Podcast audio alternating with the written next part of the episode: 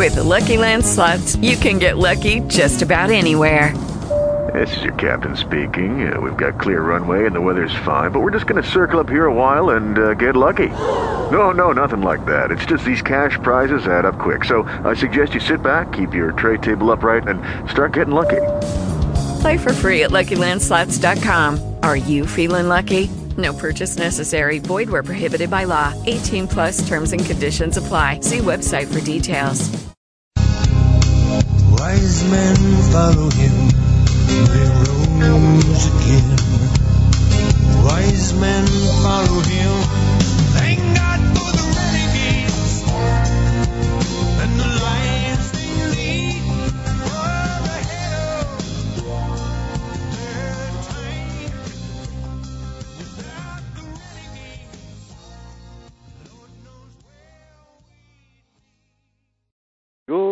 Northern Maine.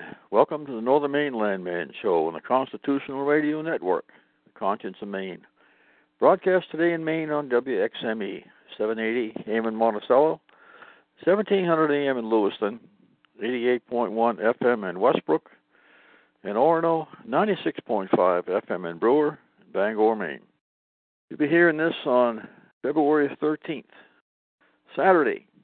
Chance of snow showers, mostly cloudy with a high near 16. Wind chills as low as 6 below. East wind, 7 to 10 miles an hour. Chance of precipitation, 50%. And that would be mostly flurries up in the North Country, northern Maine. Bar Harbor is going to get a foot. They're right on the edge of this big, big storm that's going up the East Coast. But it's just offshore. Cape Cod will probably get hit again. They've been getting a lot of snow down at Cape Cod. And Bar Harbor and maybe Eastport get a glancing blow, slide across New Brunswick and on out to Newfoundland. They're going to get dumped on again. Used to work out there. Saturday night, chance of snow showers before 9 a.m. Mostly cloudy, the low around 4 below. Wind chills 20 below. North wind 11 to 13 miles an hour. Sunday, mostly sunny and cold, high near 3. Northwest wind around 11 miles an hour. That's the cold weather direction. Sunday night, clear with a low around 7 below. West wind 7 to 9 miles an hour. And Monday, Washington's birthday. Sunny, well, that's when they celebrate it. Sunny with a high near 16, west wind around 6 miles an hour. And Monday night, chance of snow after 1 a.m., mostly cloudy, low around 9. Chance of precipitation 40%. So we're finally having a little bit of a cold snap. It's not real cold for northern Maine. It's normal, but we haven't seen normal so far this winter. Gas is a dollar sixty-two a gallon in Elliott and Auburn, down six cents from last week. Now it's been dropping about a nickel a week for some time now. Gas is two dollars and eight cents in Otis, down one cent from last week. Diesel is a dollar seventy-nine in South Portland, down three cents, and that's only seventeen cents above the price of gasoline. So people with diesel vehicles, whether they're cars or pickups, are enjoying this because diesel's got more bounce to the ounce, if you will, and diesel is uh, much more efficient. The engines last longer, all kinds of good stuff. Diesel is 269 at Otis, up seven cents. This is one gas station that pops up in this uh, report every now and then, and out there in Otis on the airline, they're uh, a little out of touch with the rest of the market. But if you're in Otis and you need fuel, you don't have a lot of chance, a lot of choice. It's a long way to the next gas station. And there are two things that haven't been mentioned much in the media. Now, I'm talking about Fox News, which I I look at because I, I look at Fox Business News mostly, and I listen to Fox because they re- report on stuff that's not covered in the rest of the so-called mainstream media, but they've got their own agenda, and their their mainstream media is just that they're a little more specific and a little bit more conservative than CBS or NBC or whatever. They're and they're more entertaining also. The other ones appear to be bored. anyway, I listen to those guys, and you're starting to starting to hear things that I've been reporting on for a year and a half. And unlike Rush Limbaugh, I don't regard this show as show prep for anybody. But things that I've seen are starting to crop up in the mainstream media. One word after the New Hampshire primary this week. One word that I did not hear at all in all of the discussions about about the results and the, what the news media regarded as surprises. The one word I didn't hear used is McConnell. Mitch McConnell from Kentucky has been making war against his own state and the people that elected him. Now, he's the Senate president. He's Obama's best buddy because he personally handed a $1.1 trillion going away present to Barack Hussein Obama. A trillion, $1.1 trillion. People, you know, think trillion dollars. Well, trillion dollars must be like three billion or something. You know, they just don't understand the enormity of the overspending that's occurring in our country. Illiteracy is is a problem, but most people in this country can read and write. Innumeracy is a bigger problem. Innumeracy is the inability to understand quantitative subjects. People think an acre or a thousand acres or a million acres, and they have no idea what what that really is. They can't picture it in their mind. They're not able to do it. They weren't ever taught to do it. And there are educators in our schools that are not quantitative thinkers. You know, an educator ought to be able to read and write and cipher. I mean, that back when our country was founded, teachers could do this. You know, and you should have enough knowledge about your own topic, your own subject, that you're hard to fool. And students are being handed educational materials. It's like a list of things you have to do, and it stifles creativity. Common Core is a big, big part of that. Common Core has been creeping in over the years. It's become a big issue lately. It's, people are becoming more aware of it. The average parent is not aware that his kid is being fed this garbage. And it's going to handicap the child for the rest of his life or her life if it's allowed to continue in the schools. And being a natural born whistleblower, I'm working against this. And the teachers are starting to wake up. Because when a student goes into a classroom and sits down and takes a test on an iPad, this is a little folding tablet. Well, the cover is folding at least. And this this little tablet is a is a computer and when you sit down to write something, you you select that.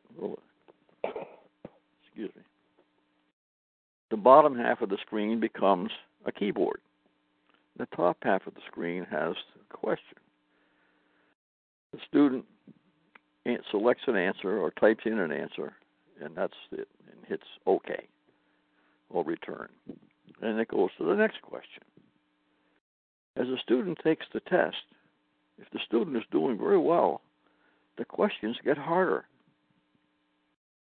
And because they don't want kids to really stand out, so they make that kid's test harder. Meanwhile, another student, a couple of rows over, is not doing very well at all. So they make that student's questions easier during the test. So when the test is over, they're timed. So when the test is over, no two students in that classroom have taken the same test. It's worse than that. The teacher doesn't see the test. The teacher doesn't know how the student got the grade that the student got on the test. And she can't go back and look and see where her students did well or did, did poorly. And this is a big problem because the teachers are going to be evaluated on the success of their students on these tests. And if all of a sudden they're starting to wake up and say, wait a minute, my evaluation is going to be based on this test that I didn't create, I didn't see, and I don't even know what what was tested. You know, they in general they know, but they're going to some kids are going to have deficiencies, and there's going to be a few holes in the teacher's presentation because the teacher has certain interests that they want to promote and certain interests that they think are important, and this, they weren't tested on those items, despite the fact that the students were taught this and worked on it. It's it's a it, the old timers say it's a horror. it's just it's unfair. It's unfair to the teacher, it's unfair to the students, it's unfair to the parents, it's unfair to the taxpayers, and it's unfair to our nation. And it ought to be just eliminated, done away with. the tests are designed so that 30% of the students will fail the test.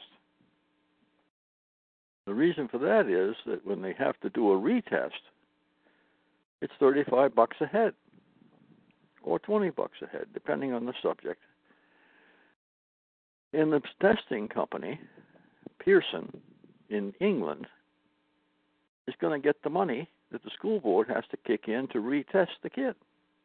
It's your tax dollars and my tax dollars. And it comes out of our school budget, and we don't have any control over it. Pearson is the is the big testing outfit. It is just so wretched and corrupt. It's incredible, and taxpayers don't know it. I wrote one letter to the editor last year around school budget time, and it got published in the Lincoln News. The other papers did not publish it because they didn't understand it. Written for somebody with an eighth grade reading ability. You can go back and you look at your look at your uh, topic that you've written on, and you can punch it in the computer, and it, the computer will tell you what level reading ability uh, will appreciate and fully understand this topic. And I try to target mine for eighth grade, tenth grade. I can write stuff for college graduates and for PhD candidates. It's when necessary. If I want to communicate with that group, the average person would just lose interest and turn the page in the newspaper. I don't want to do that. I want the article to be read all the way to the end. And we've got a lot of flaws in our system as the system stands now. And we're losing our freedom in many respects. You look at these folks that that protested out there in Oregon. They took over a seasonal national conservation area and they've got an administration building there. and the sandhill cranes migrate through there, and various other birds migrate through there. They're there for a few days in the spring, and they leave. They come back for a few days in the fall, and they continue on, you know. And uh, these these uh, these cranes are, you know, big and pretty, and who- they like whooping cranes, but whooping cranes are endangered. There aren't that many whooping cranes around. Sandhill cranes are great big cranes, and and uh, they're like a blue heron. We have a lot of blue herons in Maine, and we also have white herons in Maine. Not very many, but I've got a picture of one who stopped by my camp just to look around. And they're big birds, and they feed on frogs and small fish and stuff.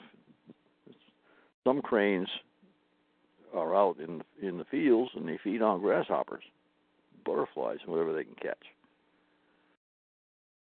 But they migrate through there, and they're there briefly. It doesn't need to be a federal wildlife area. You know, nobody wants to shoot cranes and blue herons and things like that. They're not a game animal. And they've taken over huge areas out west. I mean, vast areas. The state of Nevada is has is the has the greatest amount of federal ownership in the lower 48 states. And Alaska, I think, has the greatest percentage, certainly the greatest acreage, but maybe also the greatest percentage of federal land. Residents of Alaska are quite limited as to what they can actually own. Very small percentage of their state. Maine has 95%, or had 95% of the state was privately owned. The rest was government land of various kinds. You got the White Mountain National Forest over there on the New Hampshire border, and you've got uh, a preserve down near near uh, Princeton, Maine, between Princeton and Calais. There's a, a preserve, and they've got a, you got platforms up there where you can watch the eagles because the the, uh, the fish come in, the eagles catch the fish. And it's a it's a fair sized area down there. I've got photographs of the signs that entering federal area, you know. No trespassing. Just very limited access, like all of the government land. When, when the state of Maine takes over land and the land for Maine's future, we lose access every single time. One thing, something you used to be able to do, you can't do anymore used to be able to drive in, pick up, and park there on what used to be your uncle's land, and timber company bought it, and the timber company swapped it off to the state for in exchange for some other piece that the state didn't need, and, and the timber company now has this other land where they can grow trees, but you can't drive your pickup in where you used to, and you can't park where you used to. And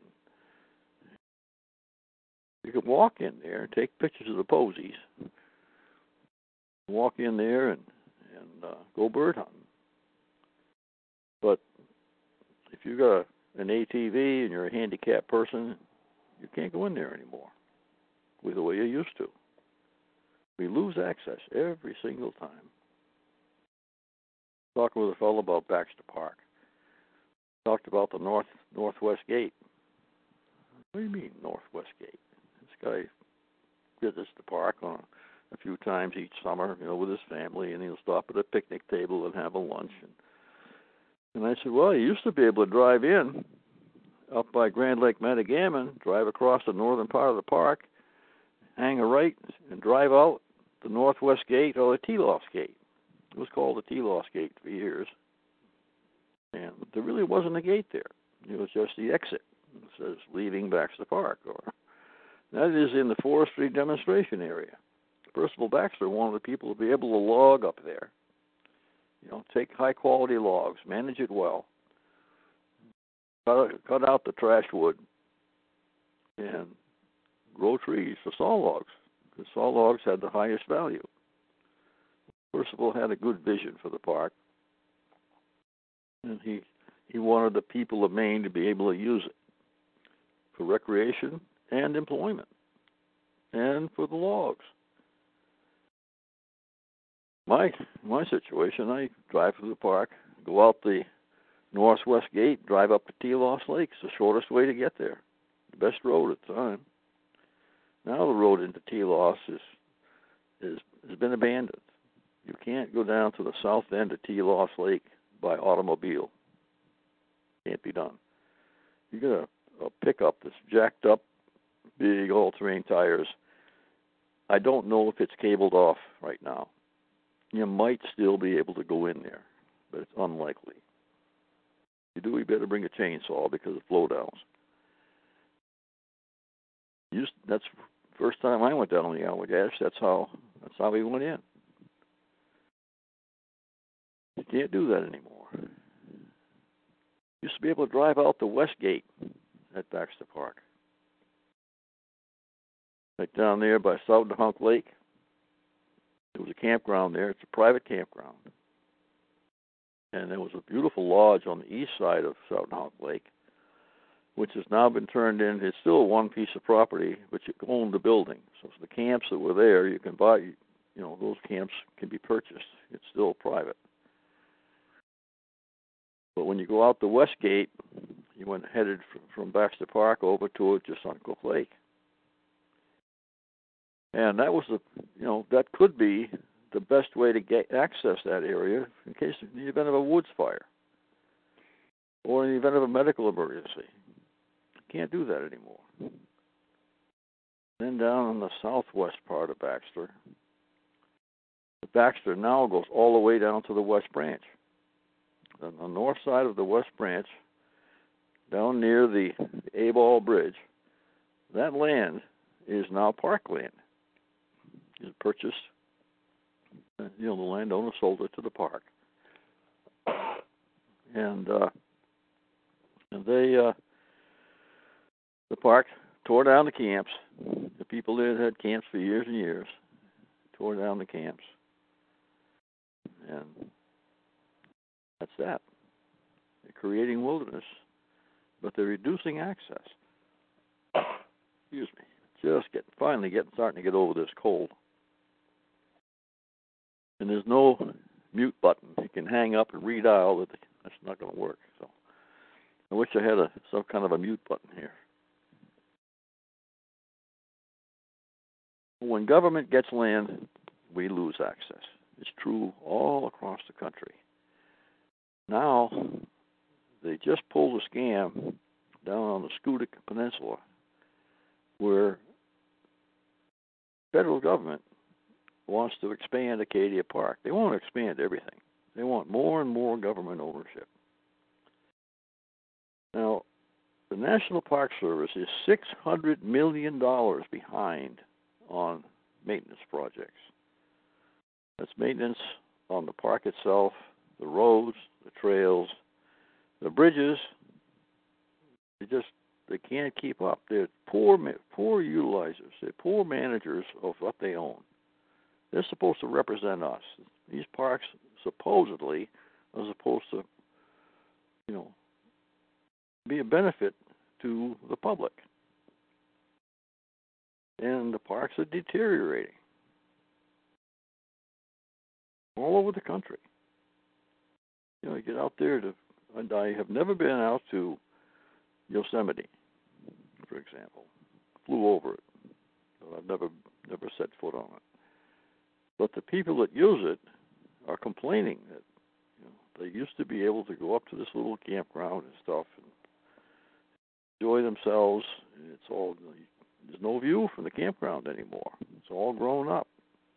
There used to be a view there, but it's going back, becoming more and more wild, and people, you know, our nation is aging and people can't get around as well as they used to, and you can't go back and and do what you did 20 years ago because it's simply not possible. They're letting it go back, and it's it's a sad thing. Now, when they've got the 600 million dollars behind in scheduled maintenance and they don't have the 600 million.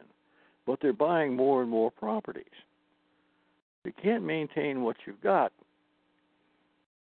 Why would you buy more?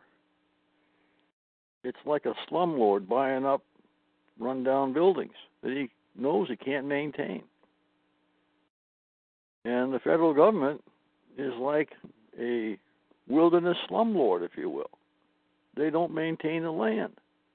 When you're out the west coast, anywhere west of Utah, they have these huge fires. It was a big fire season this year because of of uh, El Nino, and up on many of those slopes last year and this year both, they've had huge fires.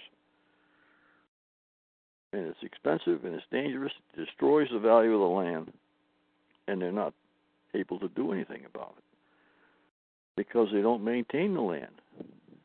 The adjacent private land doesn't burn. Now, why doesn't it burn? Well, the private landowner cuts brush, and they have controlled burns when it's safe to do so. And they've done this for years. Generations of people have owned this land. And the land managers know how to pre- preserve the land. They'll have a controlled burn, burn the underbrush, and new new green growth comes good for animal feed. Spotted owls or nocturnal bird, they they feed on the on the mice and the uh, various small animals that live on the ground. And they, uh, but the federal government doesn't want to burn anything. Doesn't want to preserve and improve the forest. They want it to go back to to the way it was before man began to manage the land, so the land would be more productive.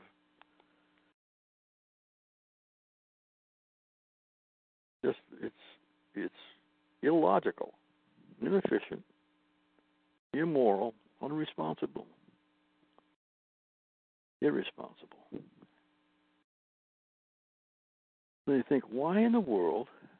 We we had a we had a hearing in Medway last fall, around October November, to discuss Roxanne's dream of having a national park near the, on the land that she owns. She would like to give it to the federal government this year. This is the 100th anniversary of the National Park Service. They're going to have a big celebration. And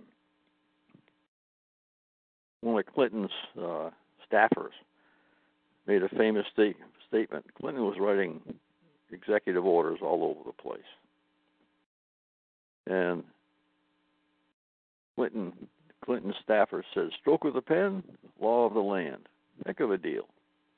They create laws and rules without ever going through Congress. Obama loves it. Hillary loves it. We're going to have eight more years of Obama if they vote for Hillary. But we've got more people that vote for a living than work for a living. Back in right at the end of, of Clinton's uh, presidency, the first Clinton, they had an area out in Utah called the Grand Escalante Staircase. Now, Clinton had said we've got to burn low sulfur coal, prevent acid rain. So they had to go to a higher grade anthracite coal. Well, this Grand Escalante staircase in Utah has low sulfur coal. So Clinton didn't want anybody digging up coal in Utah. I'll tell you why in a second. But he had he passed a rule, didn't pass, they just declared a rule, an executive order, that all coal fired power plants had to burn low sulfur coal. Well, that made the high sulfur coal mines uh, very inefficient. Many of them shut down. We could export high sulfur coal to China. Well, they could burn the high sulfur coal in various other countries. It's still burning, still goes into the atmosphere, but we can't do it. So Clinton declared the Grand Escalante Staircase to be a national monument. Stroke of the pen, law of the land. Heck of a deal. This could happen in the East Branch area of Maine, East Branch of the Penobscot, all the way over to the Baxter Park border, and west of Baxter Park. We'll get to that in a minute. So they had this this deal. Now, why would he shut down the largest deposit of low sulfur coal in the world? It's on the surface of the ground with sagebrush growing on it, very little topsoil. You can dig it up with a bulldozer. Why would he make that not available to our country when he just passed a law that said we had to use it? I know why. The second largest deposit of low sulfur coal in the world is in Indonesia. Well, who owns that coal deposit? The Riady family. Well, it just turns out that the Riady family was the largest single contributor to the reelection campaign of Slick Willie, Bill Clinton. Look it up. Riady family, Indonesia, coal, Clinton. Google it. Google can be your friend. And also lead you down the rabbit hole in a totally wrong direction, something you didn't want. But the Riady family was huge contributors to the Clinton campaign and the Clinton Foundation. so that's why you can't mine the coal in Utah. But a fellow named Ted Cruz is running for president, and he says the first thing he's going to do is erase all of the Obama executive orders that are harmful to our case, our country. What a good idea. We don't have a perfect candidate in either party. We got what essentially is a socialist and a communist running in the Democrat Party, and uh, a crazy anti-gun guy from Maryland dropped out. So we got a crazy anti-gun guy who wants to jump in and re- replace him. That's Mayor Bloomberg. He's a multi-billionaire from Wall Street. He's anti-gun guy.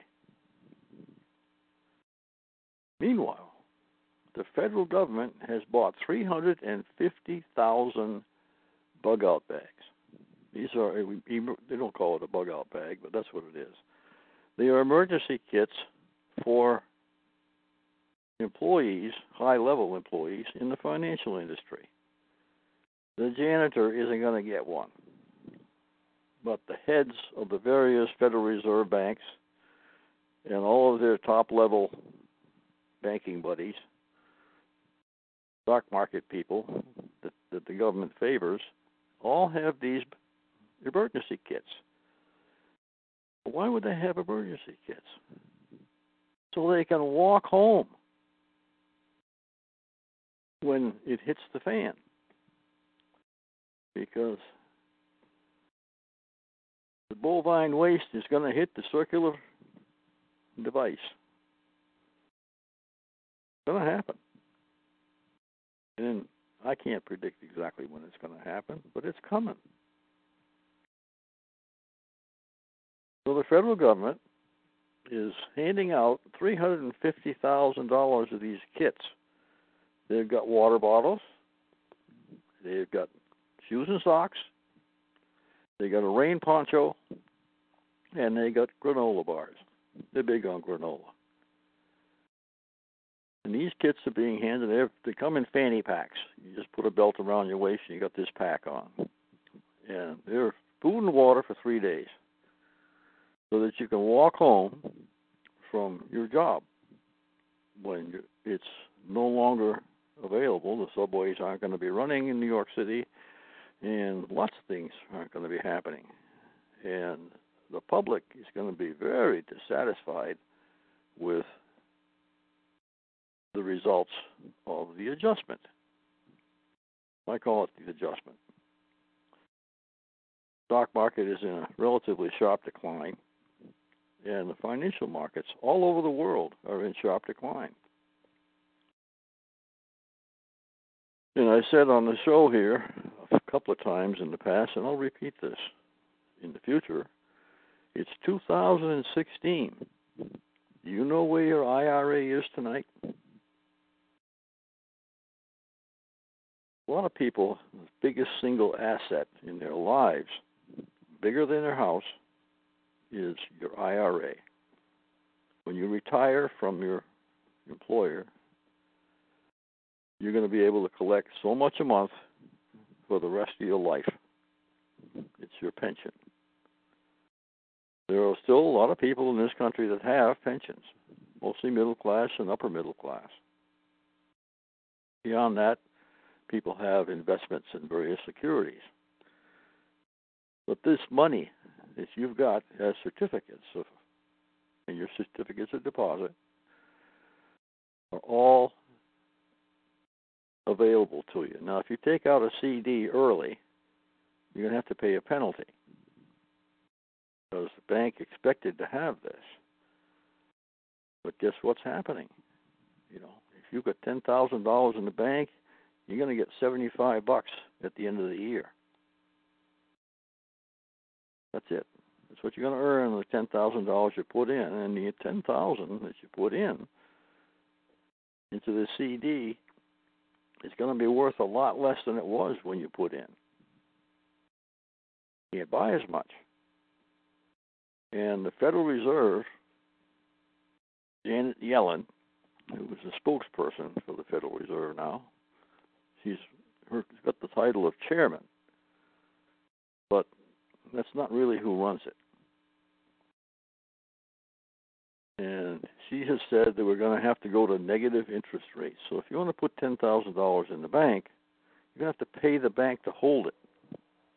It used to be that we had opportunity in this country, and a bank would lend out your ten thousand dollars to somebody to buy a to build a home, and they would pay interest on this as a mortgage, and you would get part of that interest back.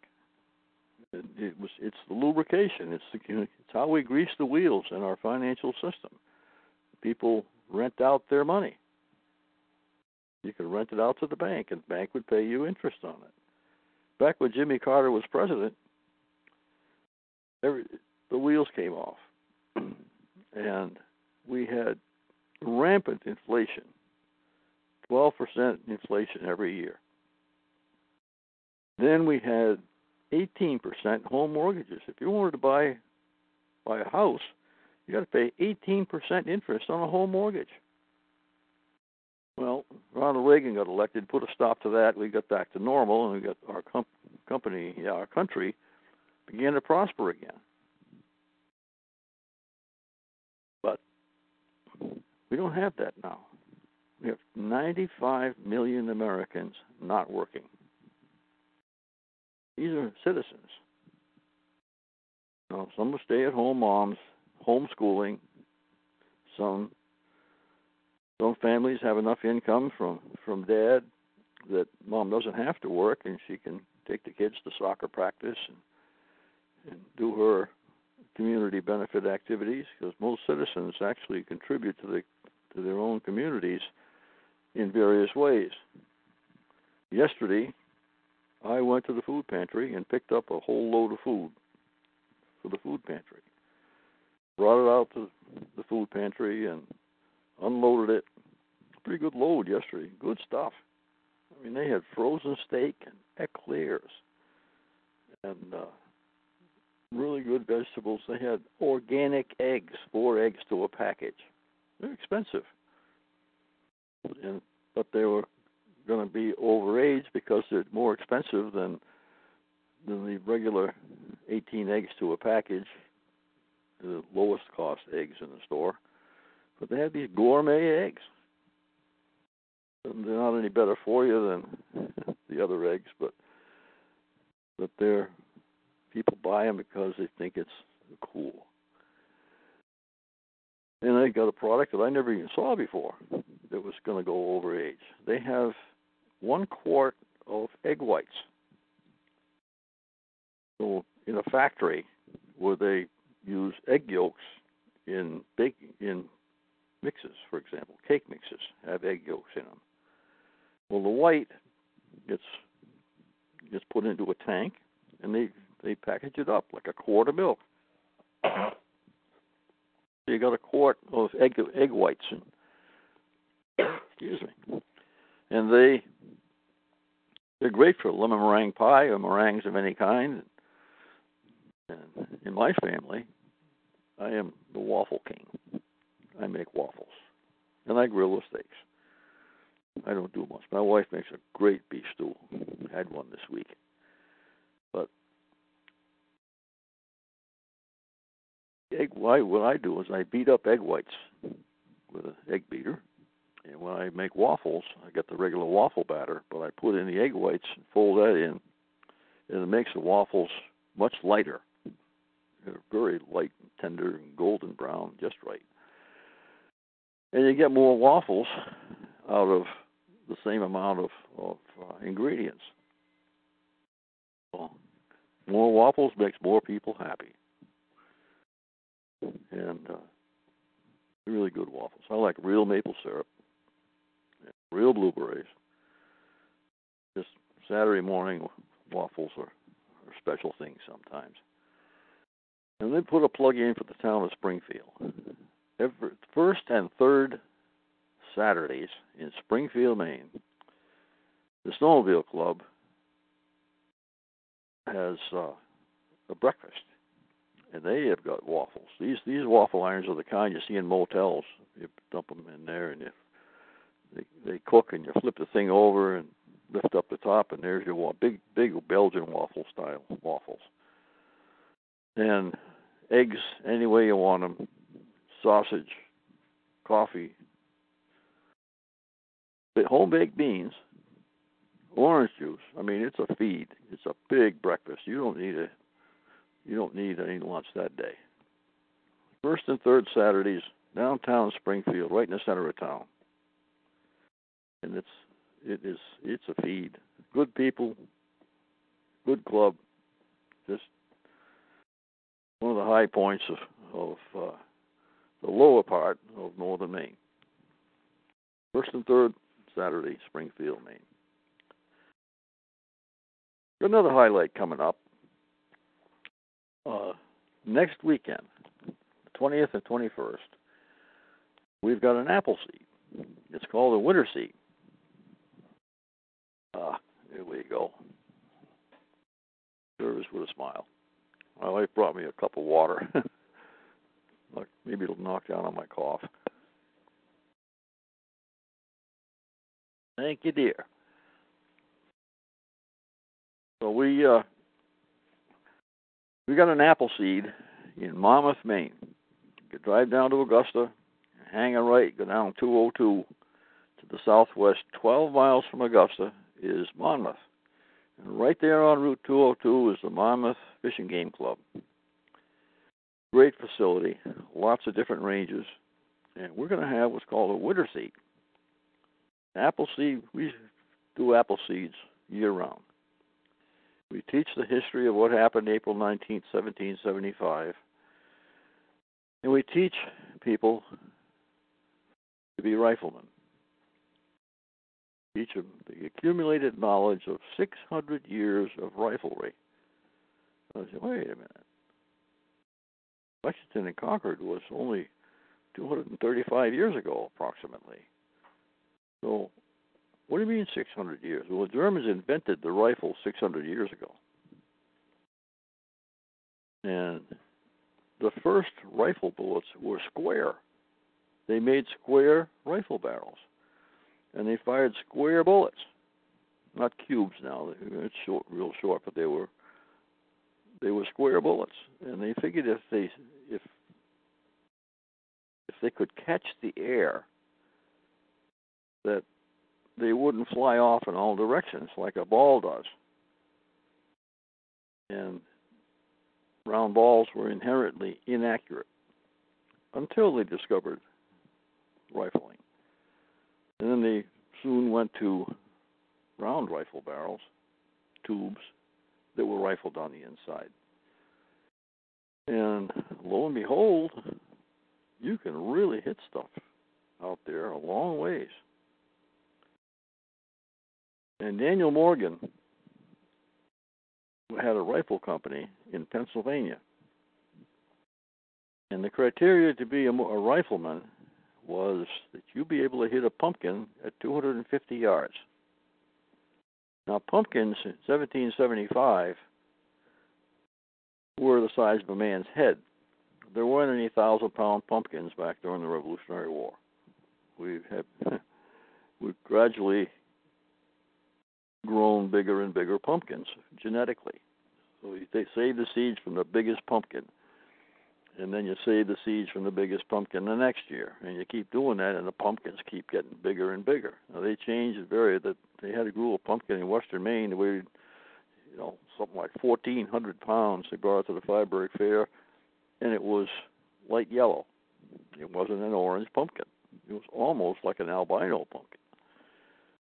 And you could probably hit that with the mus- musket that they had in 1775. We teach people to fire a rifle accurately. Teach them do it safely. We've never had an accident at an apple seed shoot. Don't want to have any? We first thing we do is we greet them. We tell them what apple seed is all about, and we talk about safety. The very first thing. Line them in, collect the money, and get on with it. Very intense. It goes two days, all day Saturday till sunset, and so all day. When we we can't fire before nine o'clock Sunday morning at most ranges. So we first start at nine and go till sunset. Sunset's getting a little later. sunset is now five o'clock, or at least it's it's bright enough to shoot until five o'clock, unlike December. And if you go to a winter seed and you earn a rifleman patch, you get a winter seed patch. Very coveted. It says I did it in the wintertime. Winter seed patch is blue and white with black trim on the edges, with white icicles hanging off the bottom of the patch. And there are not a lot of people that have those. Down in Texas, they says we got to do something. We have what we call a winter seed. Down in Texas, they have what they call inferno seed, and instead of icicles hanging off the bottom of the patch, they got flames coming off the top of the patch, and they're they're uh, red color. Yeah, that's if you earn an apple seed patch when it's over 100 degrees Fahrenheit in the blazing sun. I've been in blazing sun and I've been in the Antarctic. I'll take the Antarctic any day. I don't like blazing sun. I wouldn't want to earn an infernal seed patch firing a rifle on firing a rifle on a rifle range when it's over 100 degrees. I've been around a lot of gunfire when it's 100 degrees in Vietnam. Got a picture of one of my door gunners and his arm is tan from the wrist up to the elbow, but his hand is white. What the heck? You know, why would that be? That's because he was wearing gloves because you can't touch anything metal. You burn your hand in the sun. I mean, it might be 100, 105 degrees, but that black Huey, I did, I did fly black helicopters we were required to use green paint on our helicopters. So we simply mixed one gallon of green with one gallon of black and painted the helicopter. And you get it in the right light, it does have kind of a greenish tinge. But boy, I'll tell you, the reason that leaves on trees are green is that green is the most absorbent color other than black.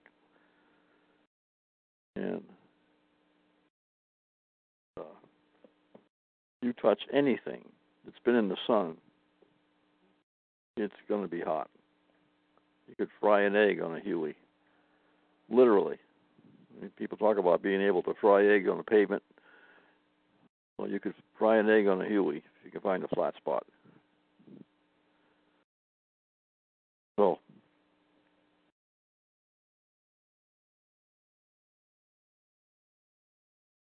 at uh, our apple seed is 20th and the 21st, Saturday and Sunday next week. Monmouth, Maine, Route 202. Drive down to Augusta, or up to Augusta, or wherever. It is 12 miles southwest of Augusta. They got some good motels down there, and uh, motels. You ask, tell, call a motel, make a reservation. There's all kinds of different reservation services. The local travel agent is gone; they're extinct. There aren't local travel agents anymore because anybody can get online and make a motel reservation. Just call them up, say, "What's the best you can do? I'm coming to Augusta," and they'll give you a good rate because that place is not going to be full. There is no competition. The only competition is price. And it's just like the price of gasoline is declining, and it will continue to decline. It'll fluctuate a little bit through the year this year, but it's going to be down. And it's going to be down for one reason lack of demand. People are not traveling as much. And the government has said you got to burn corn alcohol in the gasoline, so that cuts down on the amount of petroleum that we use. Farmers in the Midwest love it.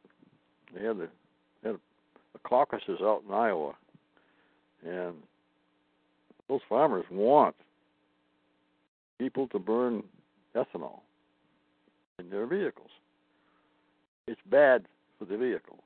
It's bad for outboard motors, chainsaws, weed whackers, anything, all small engines, wood splitters. I lost the engine in a wood splitter. I lost the engine in an ATV. This two cycle oil doesn't mix well with ethanol. It tends to separate out. And ethanol absorbs water right out of the air. Bad for your engines. But it's good for Idaho. Uh, Iowa, excuse me, Iowa.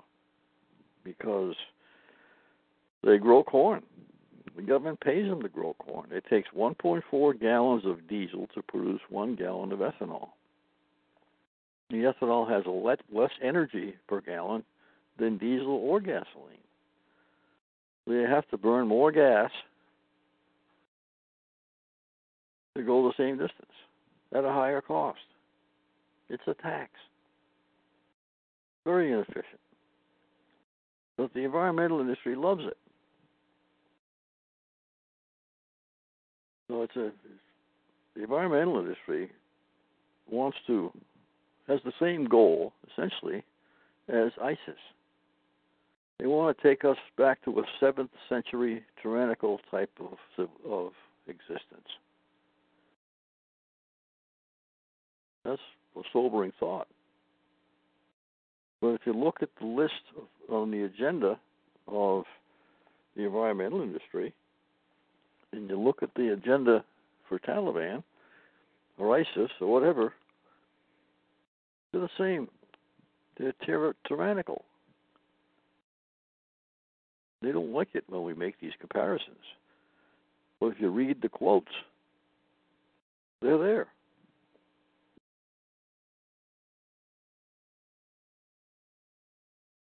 They had a Democratic debate last night. I didn't even know it was going to happen. They do it during times when it, it's people are actually unlikely to see it. but Bernie Sanders and, and Hillary Clinton had the debate, and I'm told that they were all softball questions. But you got a socialist running against a communist. And the difference between a socialist and a communist is that a communist is a socialist in a hurry. They want to do all these things right now. And they do this by killing people. They thin them out. I've walked on the dikes of Cambodia, been there. And the communists, you know, take over countries by killing lots of people. I mean, Stalin killed a lot more people during World War II than the Germans did lot more. He took over the Ukraine and starved them out, killed millions of people in the Ukraine. This Ukraine was a lot of very efficient, independent farmers. And communists don't like independent people who are self sufficient. state of Maine, you know, they want people the the Democrats want people to live in core service communities in government approved housing, condominiums.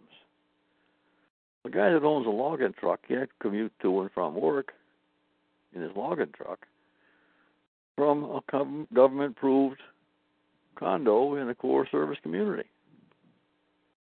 But they don't want us to cut wood anyway. They see cutting trees as, as murder. You're killing this beautiful living thing. Yesterday, oil dipped below $26 a barrel.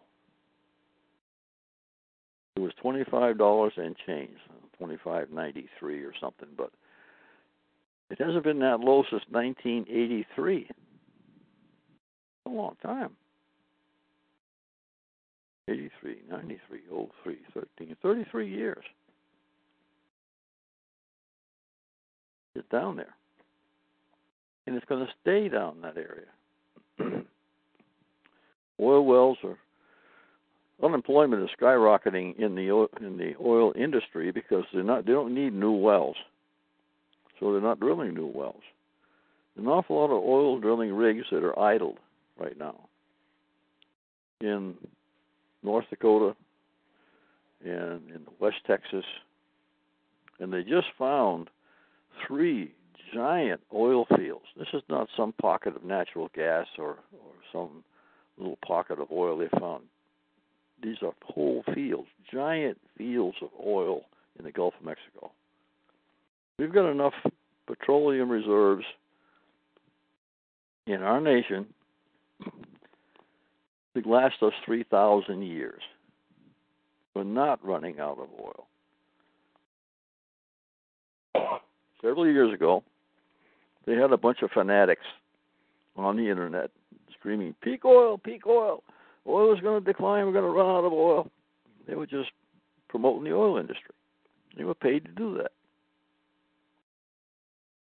Now the oil industry is is phasing out a lot of operations, capping wells, and these wells are going to be good in the future. They they are they can crack that well open, take the cap off, and frack it. When they fracture the the the rock that the oil is in, the oil flows very easily to the well and they can pump pump oil out of old wells. Quaker State Oil was one of the oldest oil companies. Pennsylvania is the Quaker state. Had lots of Quakers in Pennsylvania. And then Mennonites and Amish and lots of German based farmers came over to this country because it had freedom and they got good fertile soils. Wonderful place for farmers. A lot of people came from Germany, and they brought the rifle with them. Daniel Morgan had a standard for his riflemen in his rifle company, the only rifle company in in North America at that time.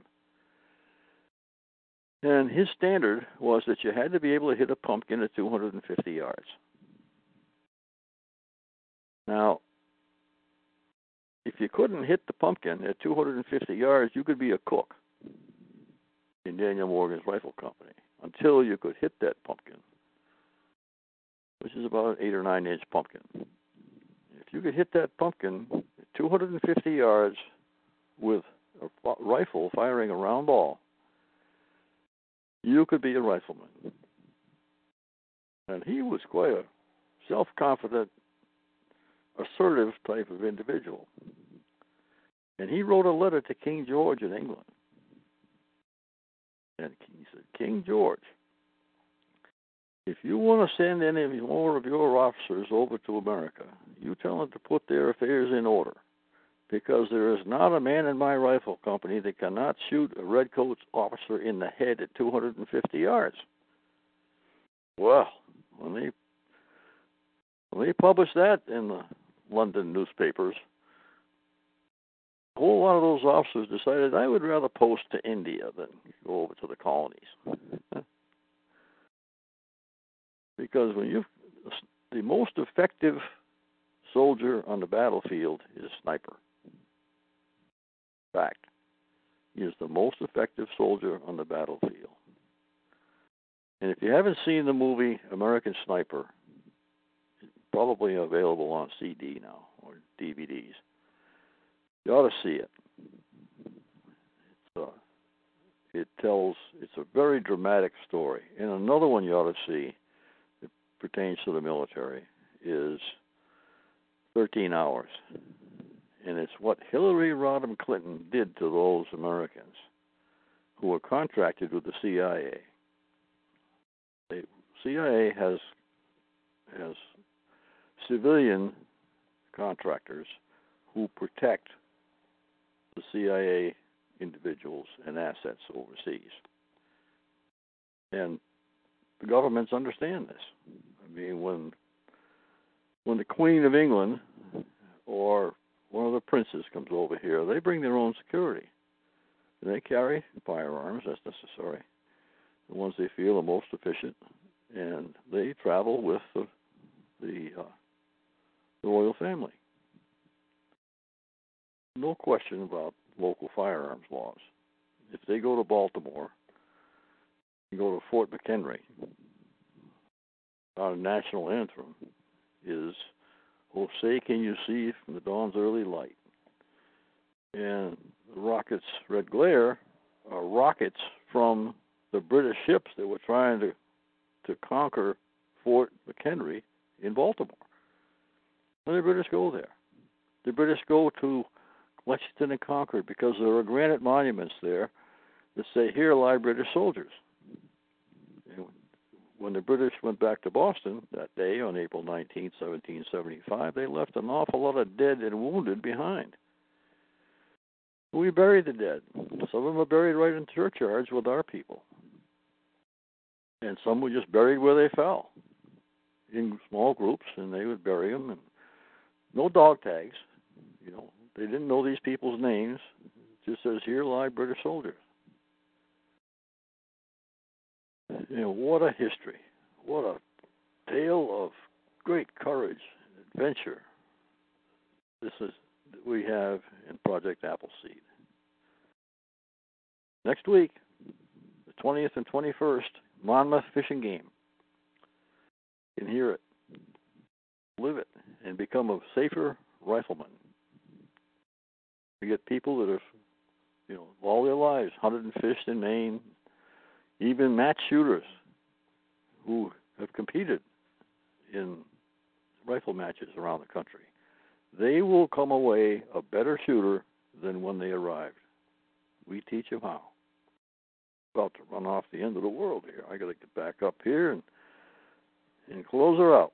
This has been the Northern Maine Landman Show on the Constitutional Radio Network, the Conscience of Maine.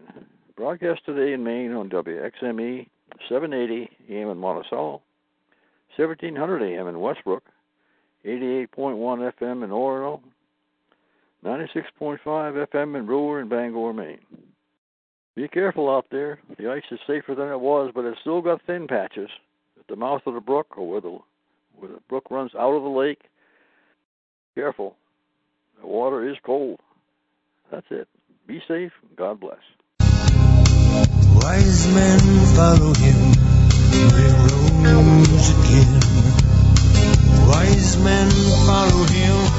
Thank God for the renegades and the lives they lead.